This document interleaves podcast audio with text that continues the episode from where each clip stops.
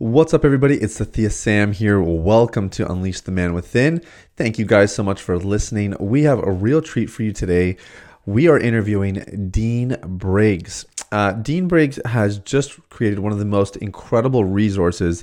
And when I heard about what he was doing and the way it could speak to our audience, uh, it was a no brainer. I wanted this guy on the show. I wanted him to share a little bit about his work, what he's doing, and uh, really the resource is. Um, yeah, totally remarkable. So let me give you a little bit of a background on who this guy is. Um, this guy is a pastor, an author, and a leader in the realm of masculinity and of parenting, and specifically as it pertains to fatherhood. Uh, this guy has ministered all around the world. He's been a missionary. He's done a bunch of things. He is a father of eight. Seven of those are boys, and four of those eight children are from another marriage, uh, as in he basically his first wife passed away, and he had four boys with her. He then got married to another woman, and she had four children, uh, three of whom were boys. And so this guy has really worked hard to be a father and to figure out what it means to be a father in this day and age. And all that has fueled this resource he's created called, called Brave Quest. He's going to get more into it.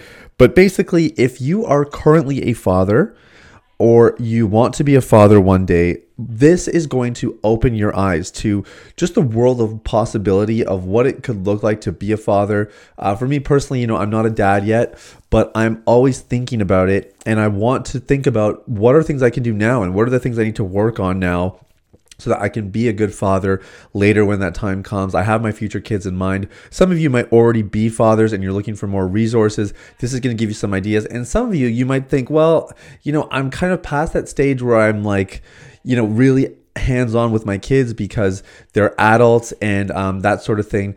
Trust me, this is still worth a listen. You're going to learn a lot about fatherhood might give you some ideas for uh, some of the concepts you can apply to your adult children and um, I think what's even a, a cool collateral piece of this interview is you might heal a little bit from your own experiences with your father. So you're going to learn a lot from Dean, um, and I I just uh, I'm I'm so excited to share this with you because it this is what it's about. You know, when you guys think about gain free of, of sexual sin and pornography, of course we know the immediate impacts that come from it in your own life and in your current situations.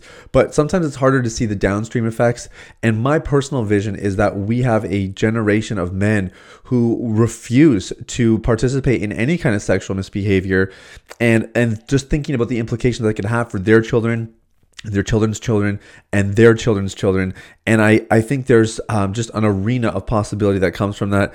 And dean and i are very aligned in that messaging as you're going to see. So without further ado here's my interview with dean briggs so here's the million dollar question How are men like us who work hard, have good motives, and a God given purpose supposed to fulfill the calling on our lives and the dreams in our hearts, all while establishing sexual integrity, thriving relationships, and a meaningful connection with God? That is the question, and this podcast will give you the answers. My name is Sathya Sam. Welcome to Unleash the Man Within.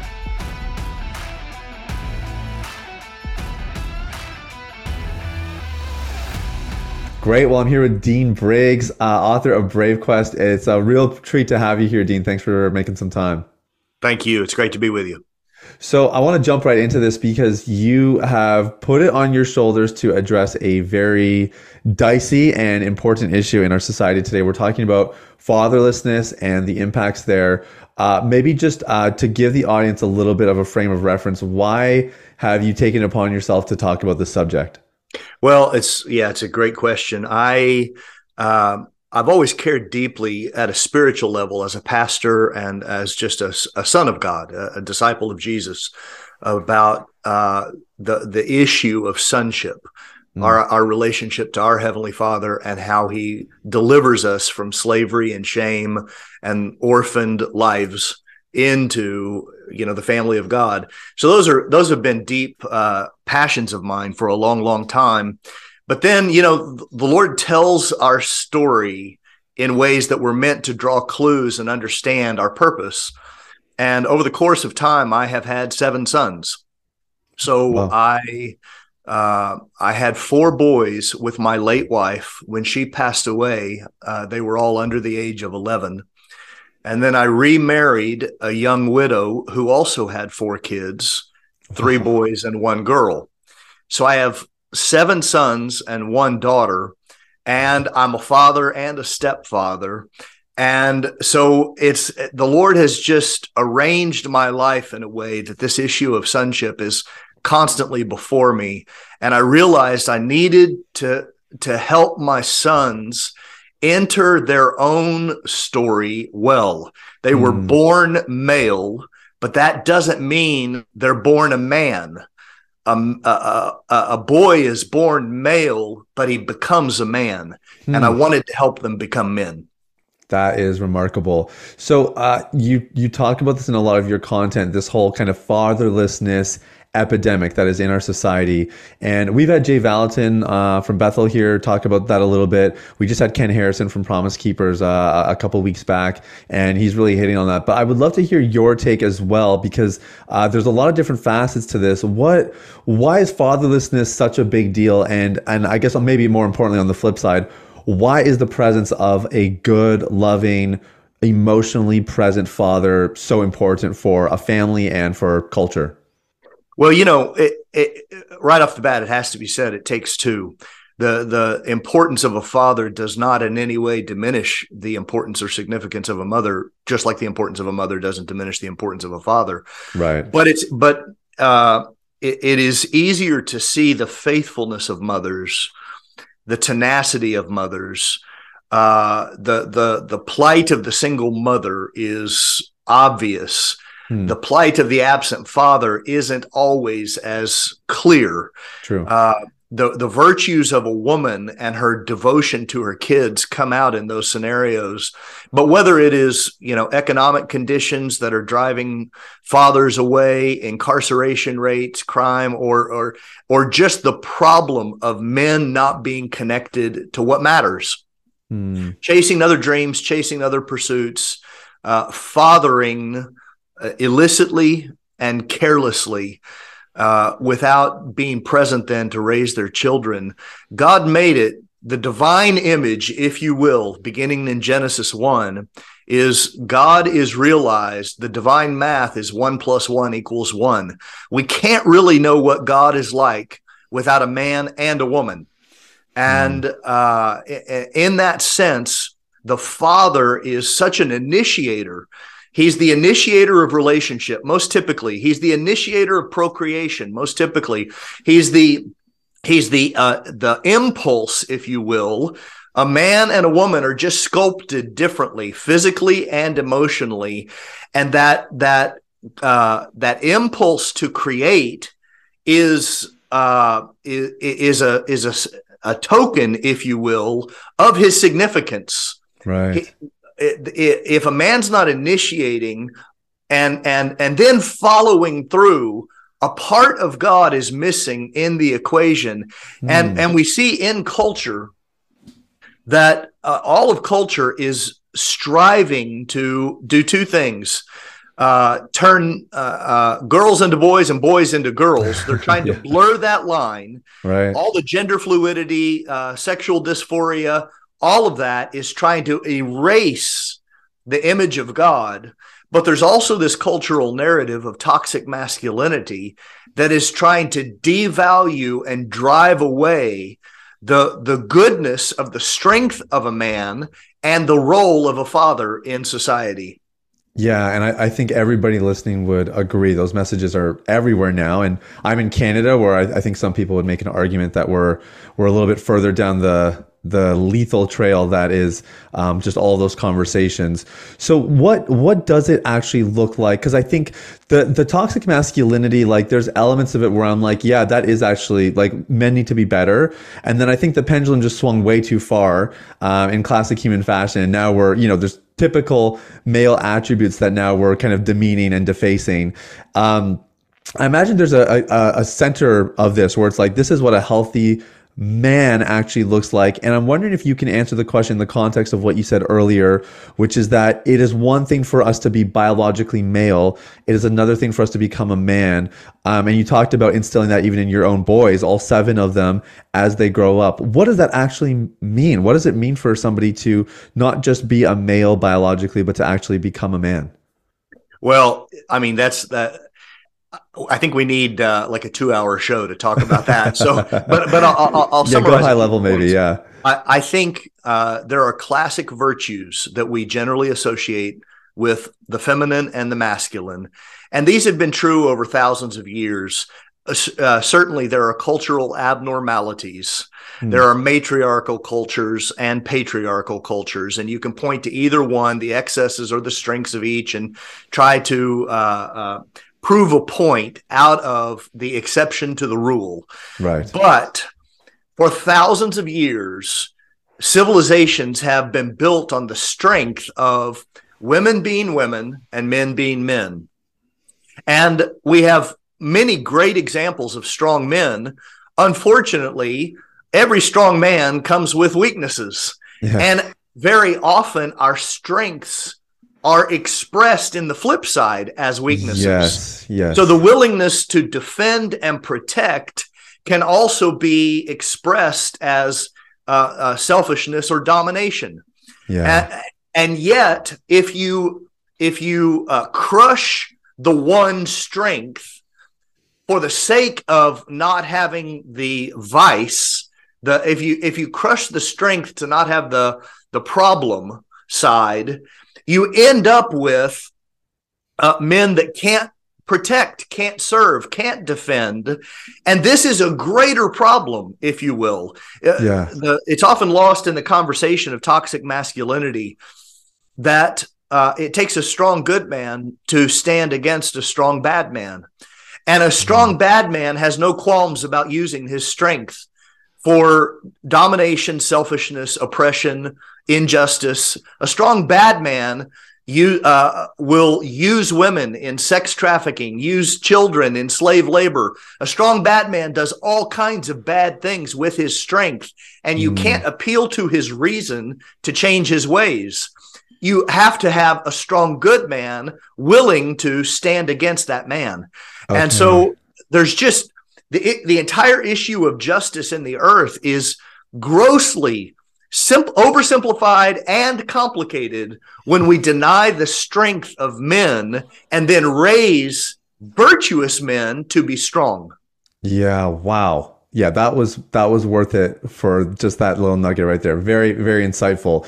So, okay, um in your book I know you talk about cowardice, shame and temptation and um, my understanding is these are things that will often stop a man from becoming the virtuous man, from being the strong man.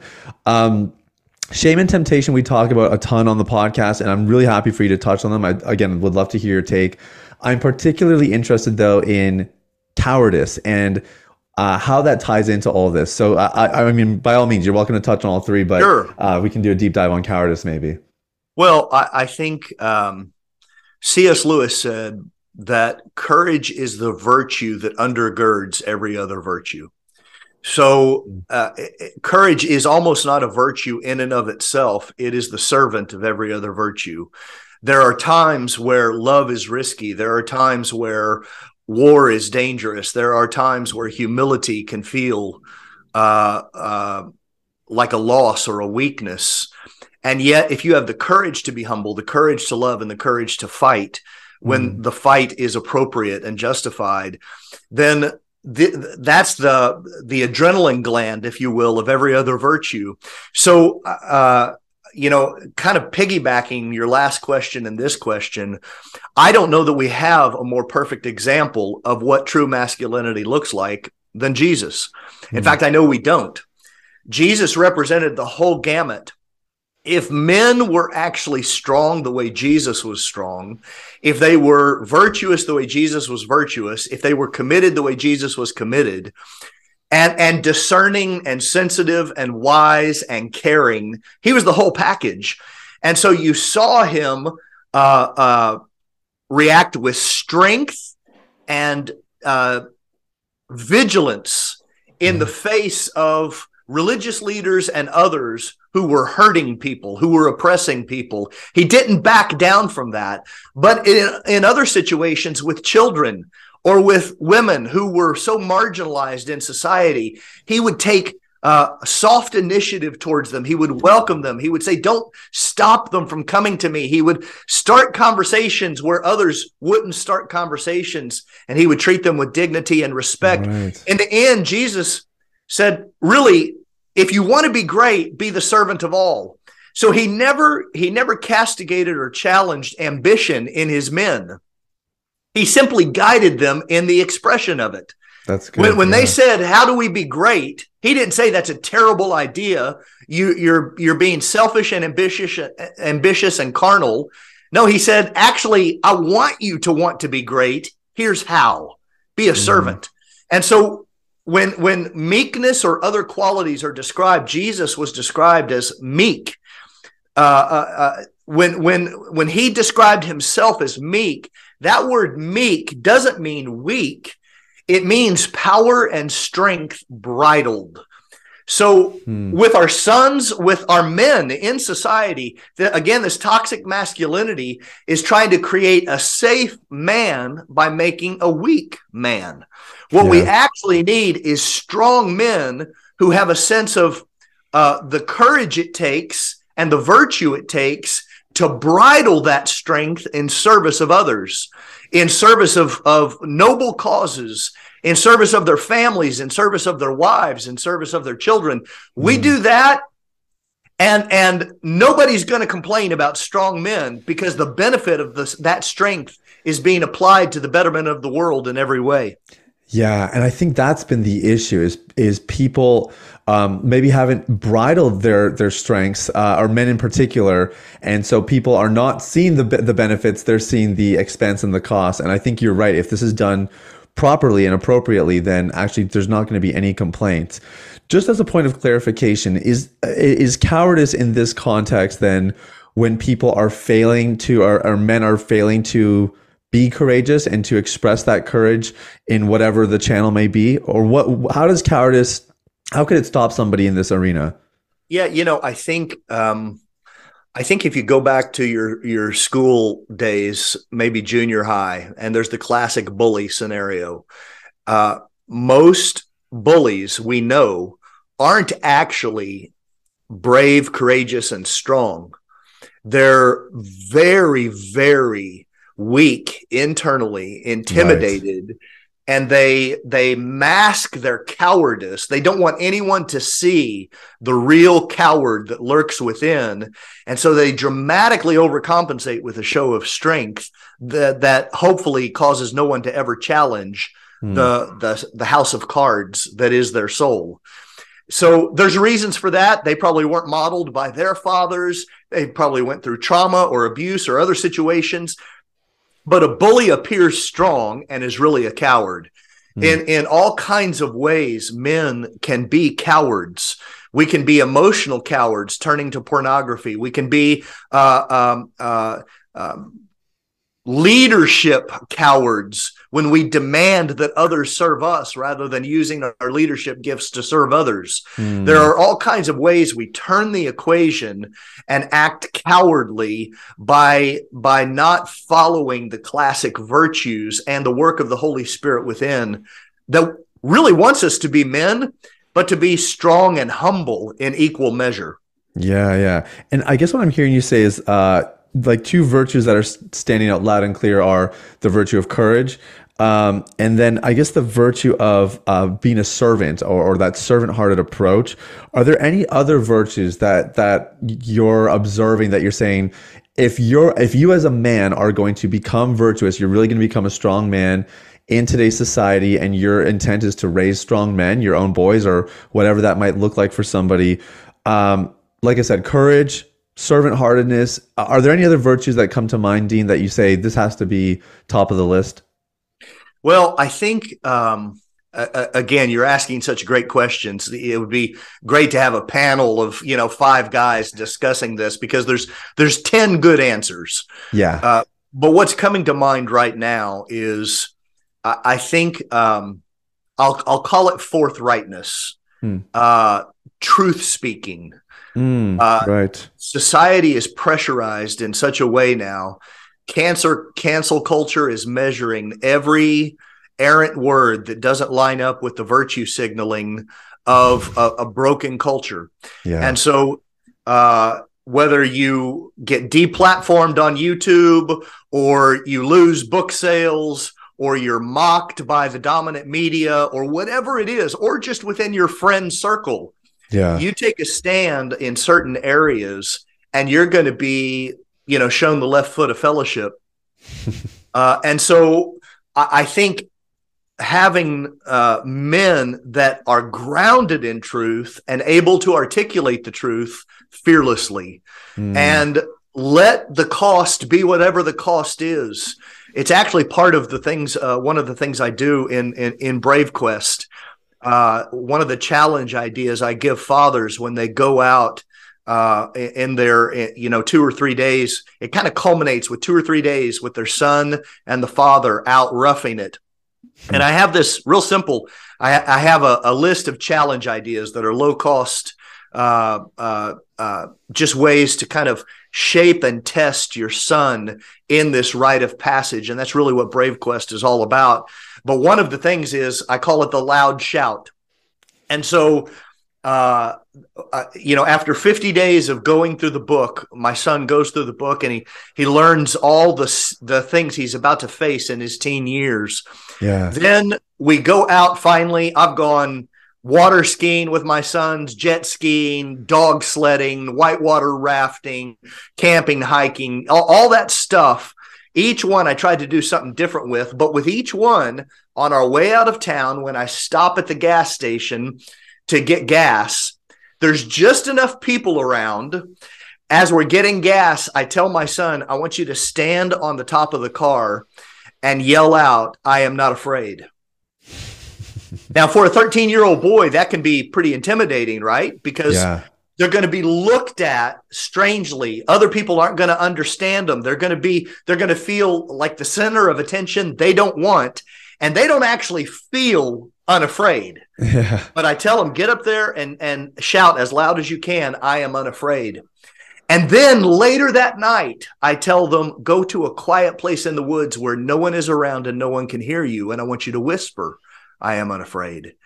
And then I call him back and I say, now, why did I have you do that in public? And why did I have you do it in private? And the, the point, as you can imagine, is because a man has to let his presence be felt and his convictions be heard and not fear the the opinions of others mm. and he has to be the same in private as he is in public wow Wow. Okay, that's cool. That is really cool. And we will. I, I do want you to talk a little bit more about Brave Quest a little bit later because uh, the way you've designed this and set this up is is really unique. And um, I imagine people listening are probably a little bit more intrigued now that you've explained that challenge. That's pretty cool.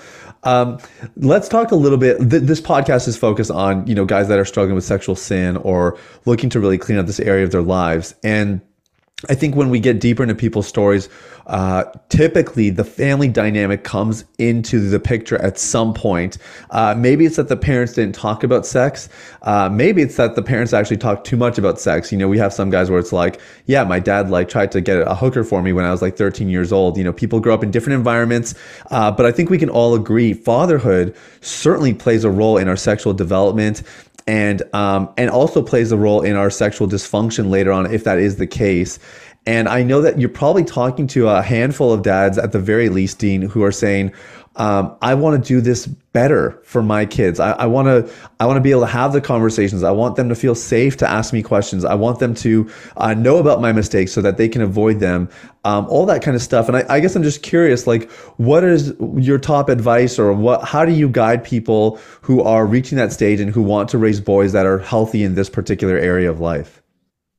Well, I think the father has to be resolved uh, and clear minded in a couple of ways.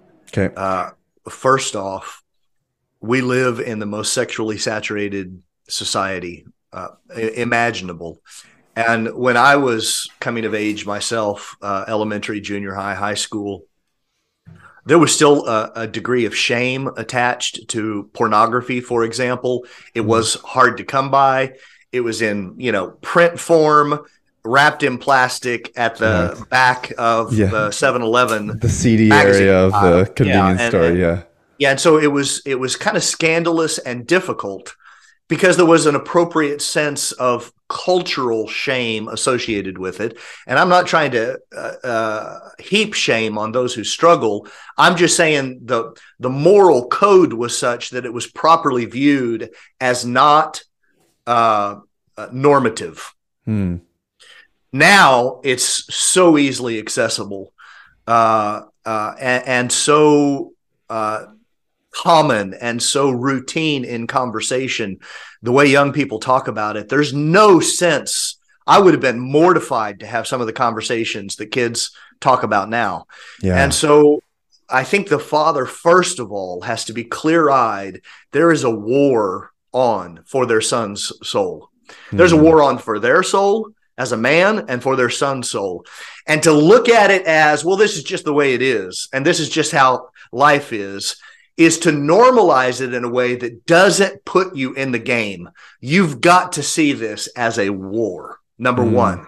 Number two, you've got to be willing to have hard, candid, awkward conversations. Yeah. You, you, you just can't avoid that. Yeah. I mean, this is where we, you know, men have to be men the strength of a man isn't just outward, it's inward in moments like this. You can't say, well, that's just too hard. I don't know how to talk about it. Sorry, buck up, man up. You've got to do it. That's mm. part you're you're the, the son's dad. You're the father, you're the grown up. He doesn't know how to ask for that help, and he probably won't. Yeah. You have to be more mature and more courageous. Don't be the coward. Talk yeah. to your son. Yeah. Number three is make hard decisions. Listen, we're putting, I'm going to be explicit here, but if we're using like the book of Revelation as an example, I don't want to hand my son the whore of Babylon in a smartphone with all the access he's going to have beginning at 10, 11, 12 years old. His friends are going to be telling them, Have you looked at this? Have you looked at this? And all of a sudden, Pandora's box is exploding out of a device that I don't care how many filters and things you put on it, they're going to know a way to break it. You've mm-hmm. got to make hard decisions. Does your son really need a smartphone at 10 years old? No, it's not worth the risk. Right. With our kids, we didn't give them a smartphone. We didn't give them a phone, a cell phone until they were 16 and driving. Well, your kids are going to be like, that's so unfair. I can't, you know, you're torturing me. You're, well, okay, you're the dad, you're the mom. These are hard decisions, but it's a war and your child's soul is on the line. Wow, really, really good. Let me ask you a little bit more about that. Um, how how do you handle the the pushback so obviously I, I, know like you have to be resolute like you're saying people have to be you have to understand what your decision is and why it is um, and this kind of ties into the, question about even just raising kids healthy uh, in a healthy way sexually. How do you communicate to kids the value, your own kids, the value of what it is you're doing for them, even when they don't understand? And uh, what I want to tack onto this is the whole subject around pornography. Um, because I think for the the 13, 14 year old brain that is, you know, on devices, whether it's their own or elsewhere, there is the risk they're going to get exposed to pornography. And I think uh, what a lot of parents who come to me, I'm not a parent, so I don't try to you know pretend to understand that area. But what a lot of parents, when they do come to me and they're they're talking to me, they're saying, I just don't know how to explain to them the long term consequences of what they're doing. And I guess I'm just curious, is is that part of your explanation when the kid's going, Dad, this is so unfair. Everybody else has a phone. Um, or whether the conversation is like, why is porn so, such a problem? Um, there's obviously maybe more of a moral element to that second question, but how do you convey some of these things when you're having those conversations? Yeah, uh, great questions. You know, I think the the home dynamic is such a variable in this. Are the husband and wife uh, on the same page? Do they have a good relationship are they modeling healthy things sure is it a, a broken home or a uh, a desperate situation where there's all kinds of other risk factors and vulnerabilities. And frankly, there's things higher on the priority list than that issue. And yeah. so it's not going to get the attention it deserves anyway. And it's yeah. there, there, there's a variety of challenges there.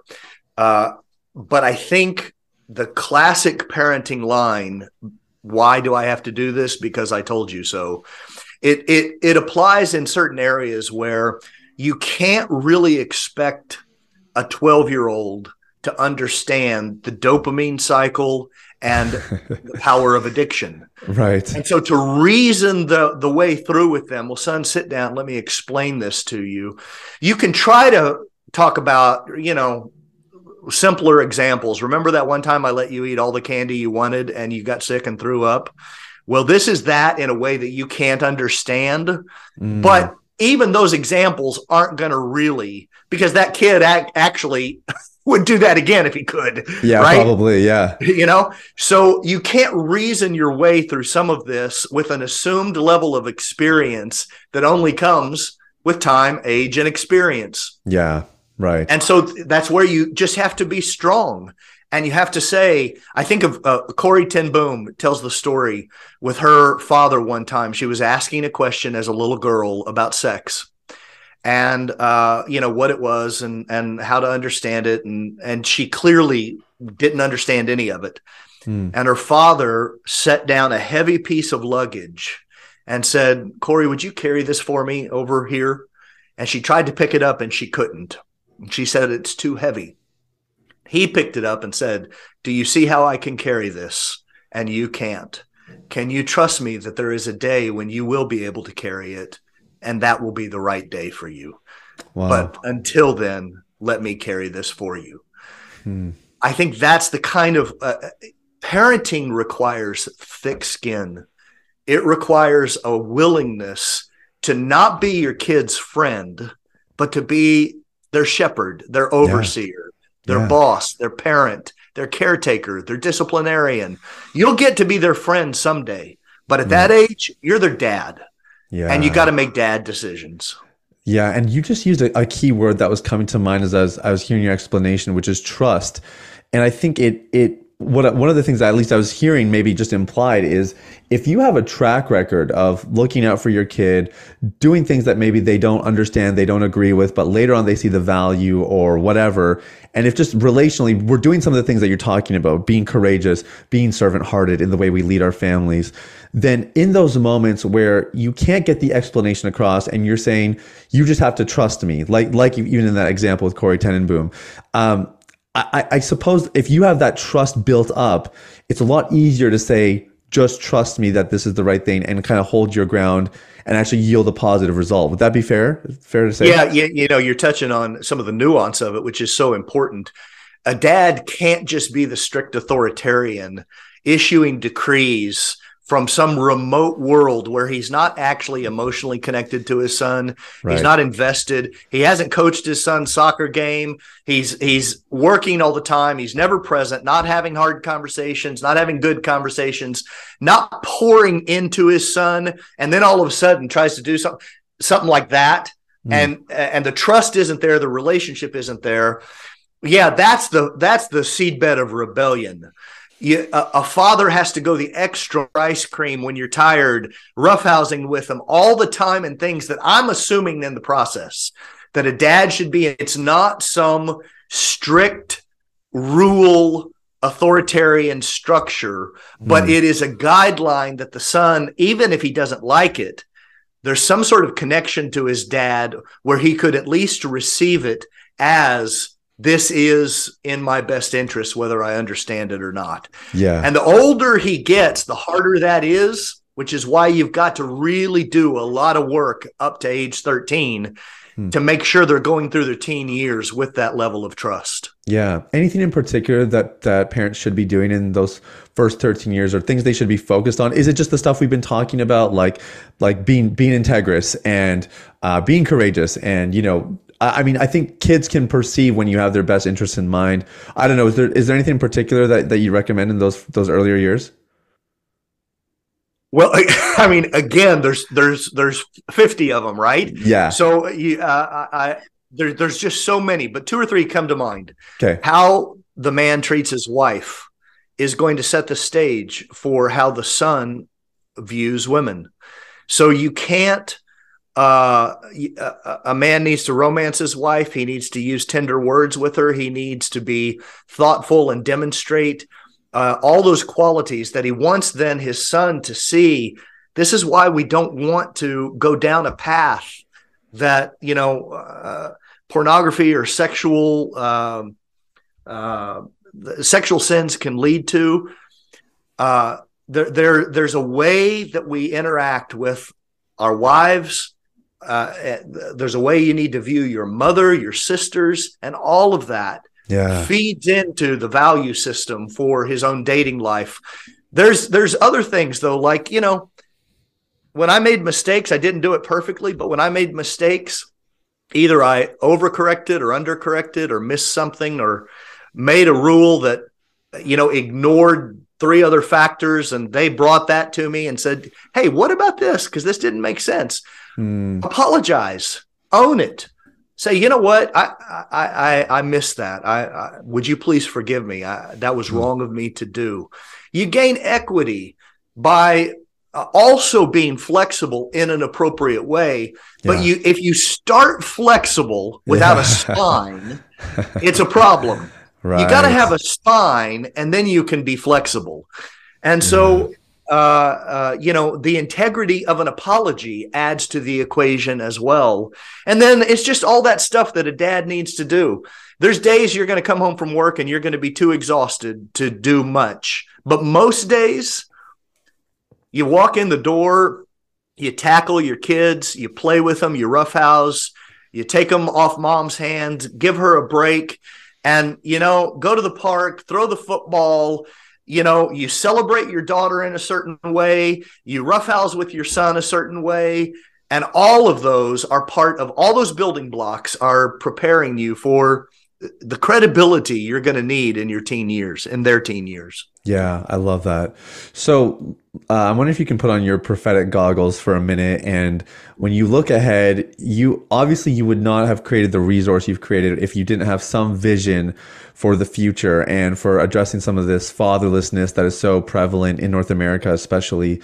Um, where, where do you see this going and uh, are, are, we just are we doomed? You know, did we go too far in the fatherlessness realm that there's no turning back, and we're gonna have to live with this for centuries before we could ever recover? Or can one generation turn this thing around? Um, that's kind of my first question. The second part, I guess, is when this generation or when the future generations turn things around, what could we expect? What what kind of things are going to change in our society as a result? Well, I definitely do not think we're doomed. I think. Um, you know, Malachi 4, 5, and 6 is the classic passage that God is uh, going to turn the hearts of the fathers to the children and the children to the fathers. Mm. The spirit of Elijah that goes forth.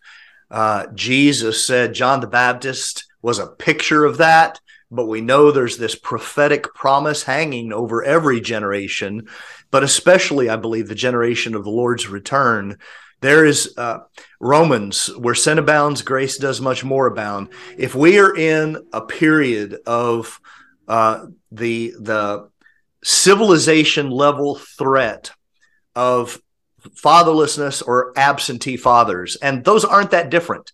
Hmm. You can be in the home as a father, but so absent, the home is practically fatherless. Hmm. So uh, uh, uh the the toll of that on children and the disconnect with men, all the all the subsequent problems, those are levels of sin and consequence that we can focus on and see the pain and the peril. And yeah it's it's an ugly path forward. We're already reaping those consequences in such dramatic ways. And yet where sin abounds grace does much more abound. I am firmly convinced that the lord has a tremendous outpouring of mercy in his heart, an outpouring of the Holy Spirit, an outpouring of the spirit of adoption by which we cry out, Abba, Father, Romans 8. Yeah. And that thing touches us. It breaks the orphan spirit in adult men. They turn their hearts to their children. The children have have uh, become so jaded and cynical in so many ways. They have uh, they're they're actually emotionally and spiritually desperate for that connection in ways they have convinced themselves they aren't.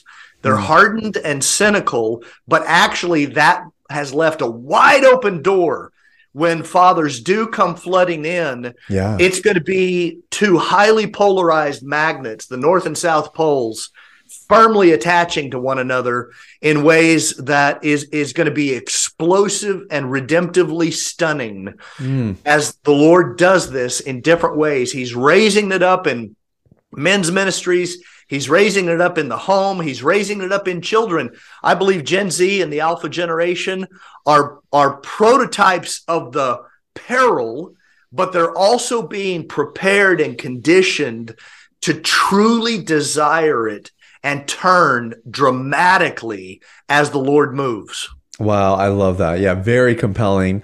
Uh, what what kind of changes do you think people could expect in society? Because we know that uh, fatherlessness is affecting politics, education. It's affecting really like all arenas of society. Obviously, you know, religion, spirituality included. Um, what what do you think would change? What what would society look like if um, Gen Z, uh, Alpha generation start to really get a hold of this, and we start to see things heading in the right direction? Well, um, I, I do think there is a, a generational timeline here hmm. where if if a true spirit of revival pours out, that's a game changer that that can change things you know overnight or over a couple of years in a society.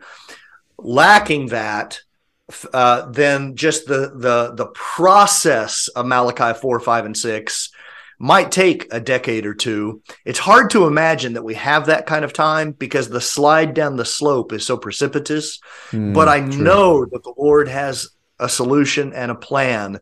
And so i believe uh, with Gen Z and Gen Alpha, there's actually, as I see it, from the boomers to Gen X to millennials to Gen Z, there are certain things that are not actually properly aligned yet. I'm, I'm a Gen Xer. I believe there's alignment coming between Gen X and boomers that has been lacking, between mm. Gen X and millennials that has been lacking.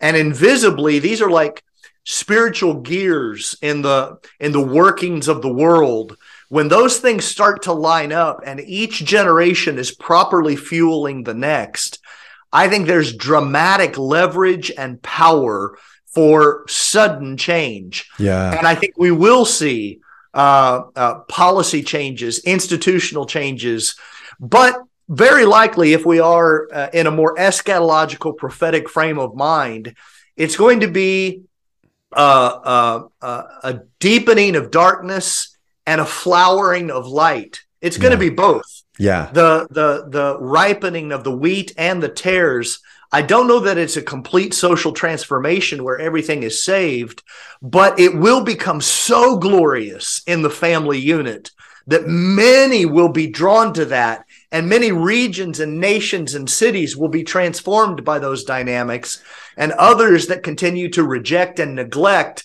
will slip deeper into darkness. And it will be plain the value of God's ways versus the kingdom of light versus the kingdom of darkness. Yeah, I, I love that. And I think it's all the more reason for the people who are listening. I hope you're hearing what Dean's saying.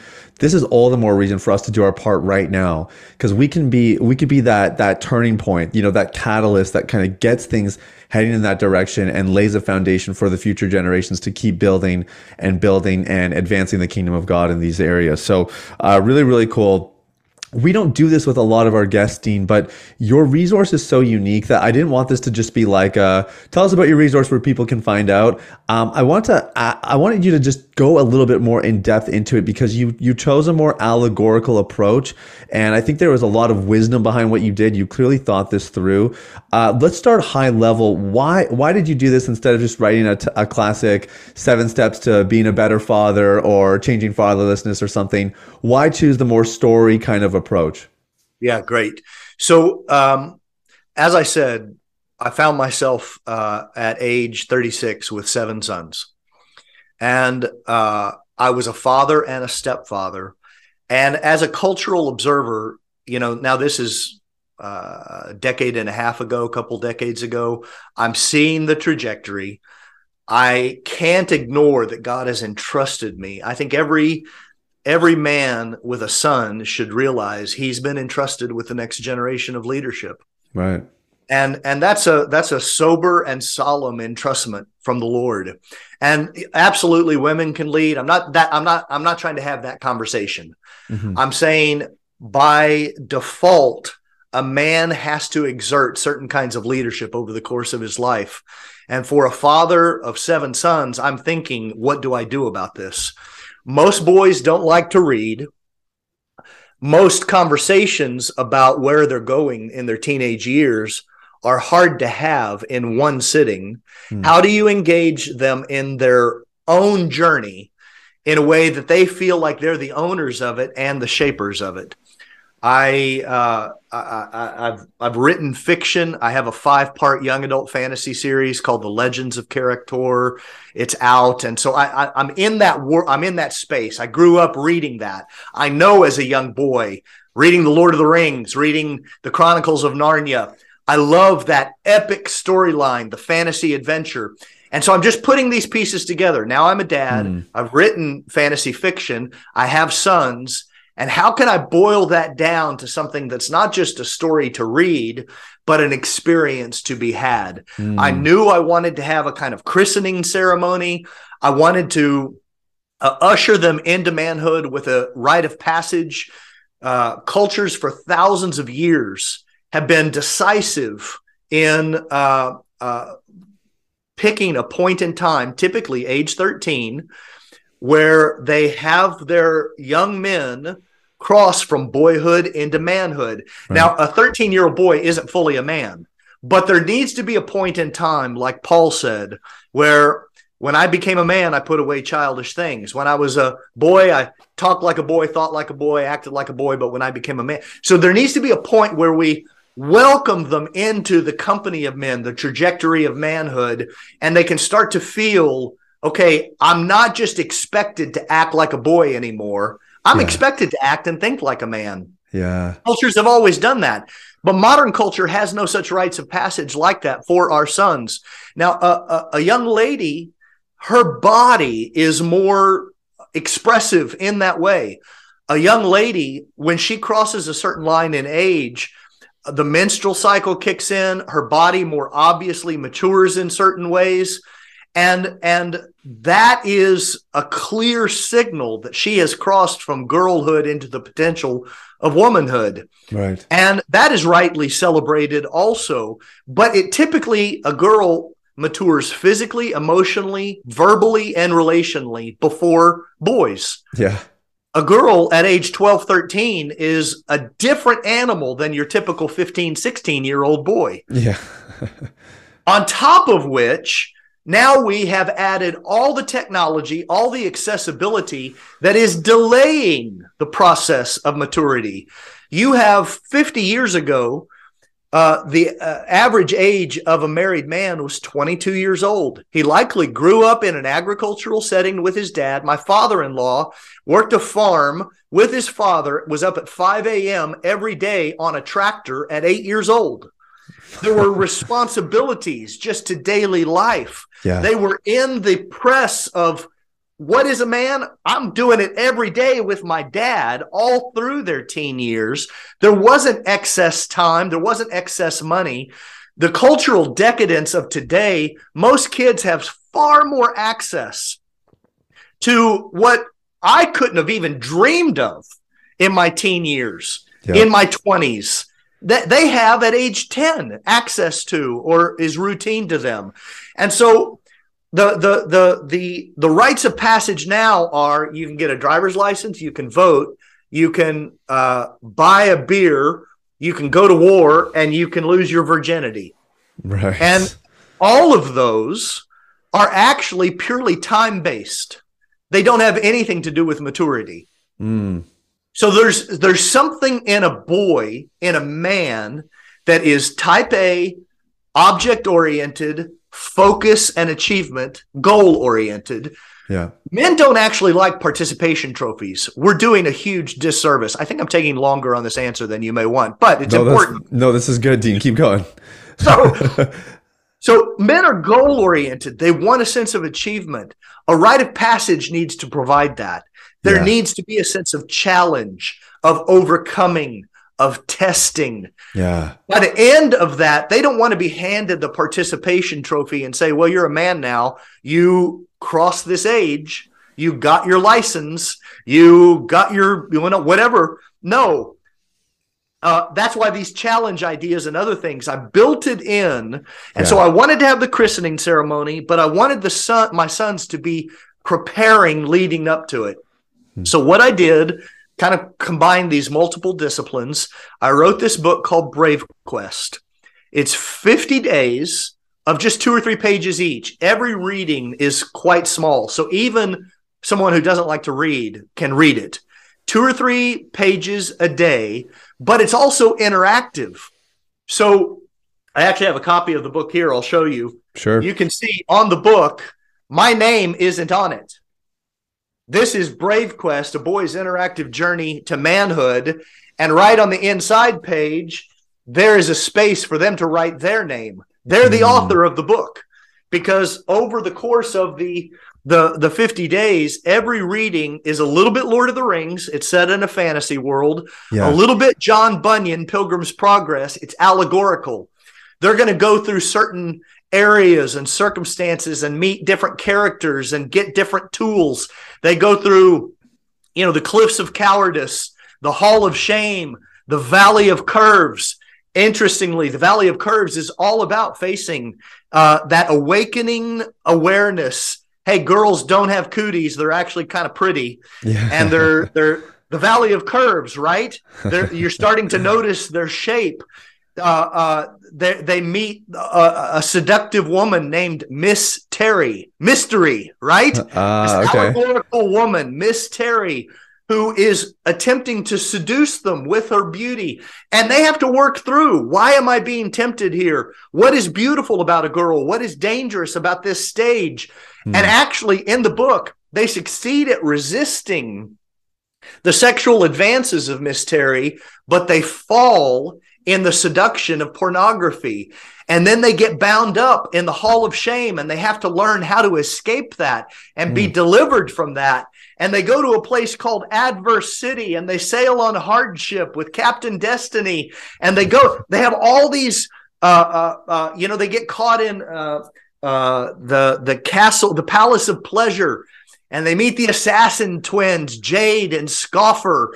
And so every day is a new location, a Yeah. new challenge, a new threat, a new virtue to be learned, a new struggle to overcome.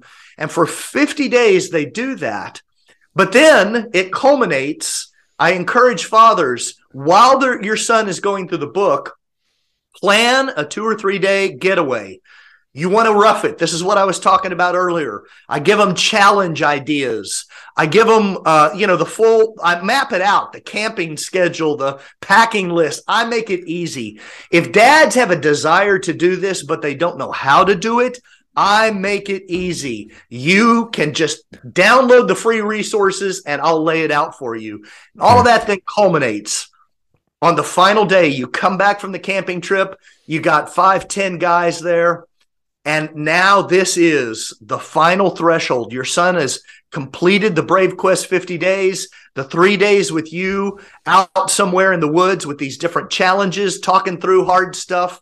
And you come back with the five or 10 guys and they're pouring in words of wisdom.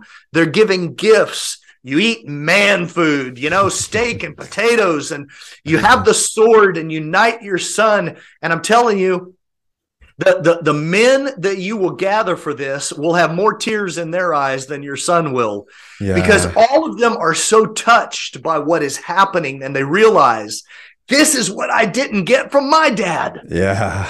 And so they're pouring into your son.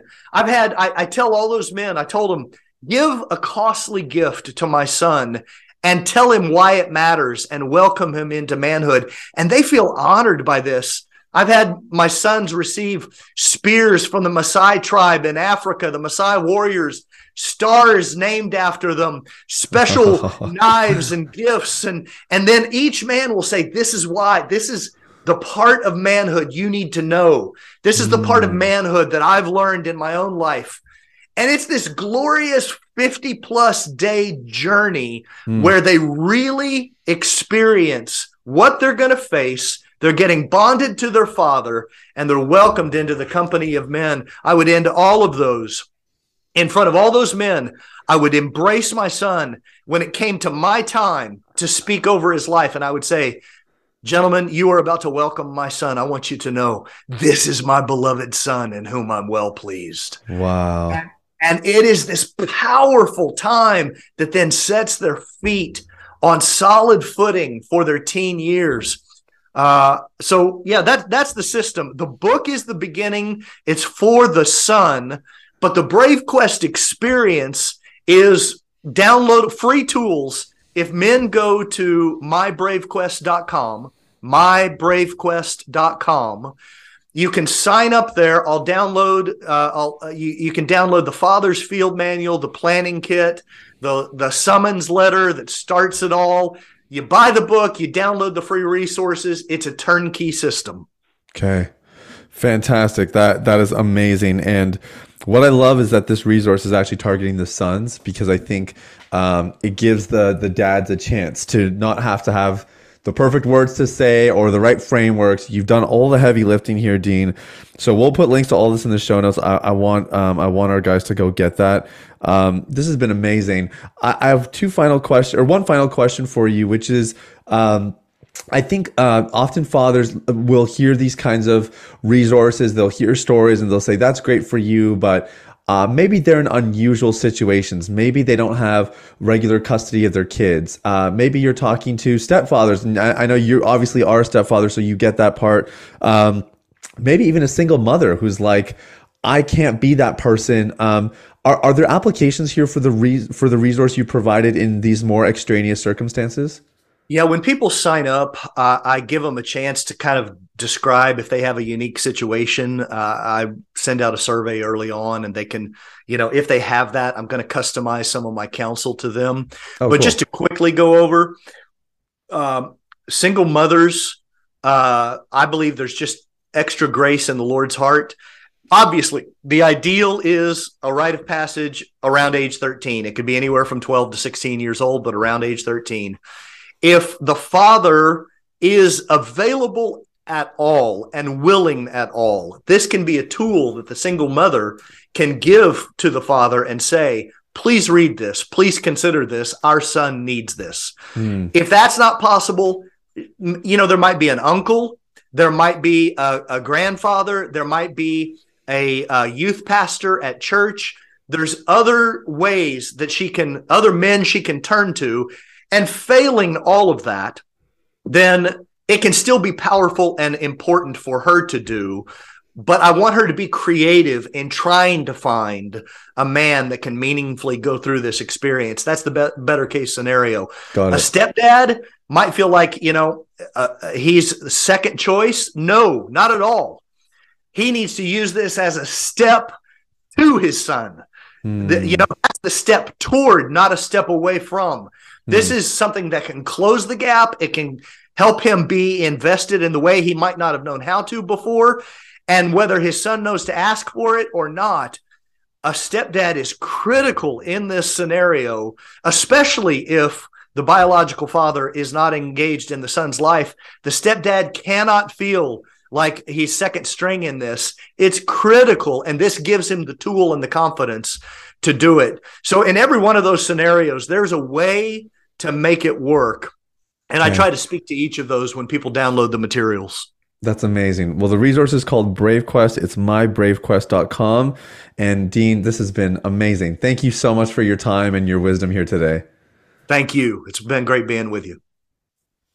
Well, I'm so glad we got Dean. Uh, honestly, we, we don't really get a lot of people that have created a resource like that. I don't even know if people out there have created resources like this.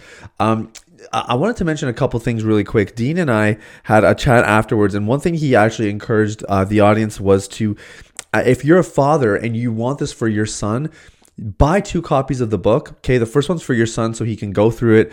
Um, he can, he can have his own private journal. You know, you shouldn't be snooping through that stuff. Like, let it be his. And then you should buy a second copy for yourself for two reasons. One is so that you can go through it and get an idea of what it is that your son's experiencing so that when you have conversations around it you you just have a framework and you're going to be you're really just going to have a much richer experience as a father son uh, dynamic but then secondly the reality is we all have fathers and none of them were perfect and so you might find the content even useful for you as an adult to reflect to maybe identify areas where there's still some pain or there were some deficiencies that haven't been recovered. And you're going to get a chance to do that there as well. So, this is a fantastic resource, guys. Tons of opportunity for healing and growth. They've made it unbelievably affordable for you as well. And so, all you have to do is go to mybravequest.com. We'll put a link in the show notes. It's all there. Highly recommend you get your hands on it. And maybe you're listening to this and you're thinking, you know, I hear you guys talking about being courageous I hear you guys talking about being men who are strong, men of integrity. And Sathiya, I have not been that person. I want to be that person, but I'm struggling with sexual sin. I'm struggling with pornography. There's things in my life that need to get cleaned up so I can be that man to my kids, whether they're currently my kids or it's my future kids one day, whatever it might be uh, you have a chance to get some freedom and to get some help now. And the easiest way for you to do that is to book a strategy call with our team. So I'm going to put a link in the show notes. We set aside time for our podcast audience specifically every single week. And so uh, the link is there, and this will just give you a chance to understand our program more. It'll give us a chance to understand you more and to see if there's a fit. And if it's not, then, you know, no hard feelings. And at least we got a chance to get to know each other a bit better. And if it is a fit, then we can offer you tools and resources that will literally change your life and help you get the roots uh, addressed so that you can live a life of freedom, a life of confidence, and a life of integrity. So that all starts with the link I put in the show notes um, for you to watch our video, book a time, and then we can chat with you then. Guys, thank you for listening. Have an amazing day. We'll talk soon. Bye bye. Hey everybody, it's Sathiya again. Thanks for listening to Unleash the Man Within. I wanted to take a quick moment to let you know about a free ebook that I wrote for you called The Ultimate Guide to Porn Recovery. It provides a basic framework for the recovery process and a few of my top tips completely free of charge. You can get it now at www.ultimaterecoveryguide.com. That's www.ultimaterecoveryguide.com. Now, if you've been impacted by the podcast and you want to show some support in less than 60 seconds, there are three ways you can do that. First, you can leave a rating or review on your podcast platform. This lets people like you know that the content here is valuable. Secondly, you can share this episode with someone in your life that might benefit from the content. If you're passionate about helping other people experience freedom and success in their lives, this is one of the easiest ways to do that. And lastly, you can subscribe. I personally only listen to the podcast that I subscribe to. If you're seeking daily encouragement, guidance, and insight in your recovery journey, I highly recommend subscribing to Unleash the Man Within. Thanks for listening. I look forward to connecting with you very, very soon. The information, opinions, and recommendations presented in this podcast by Sathiya Sam and his guests are for general information only and should not be considered medical, clinical, or any other form of professional advice. Any reliance on the information provided is done at your own risk.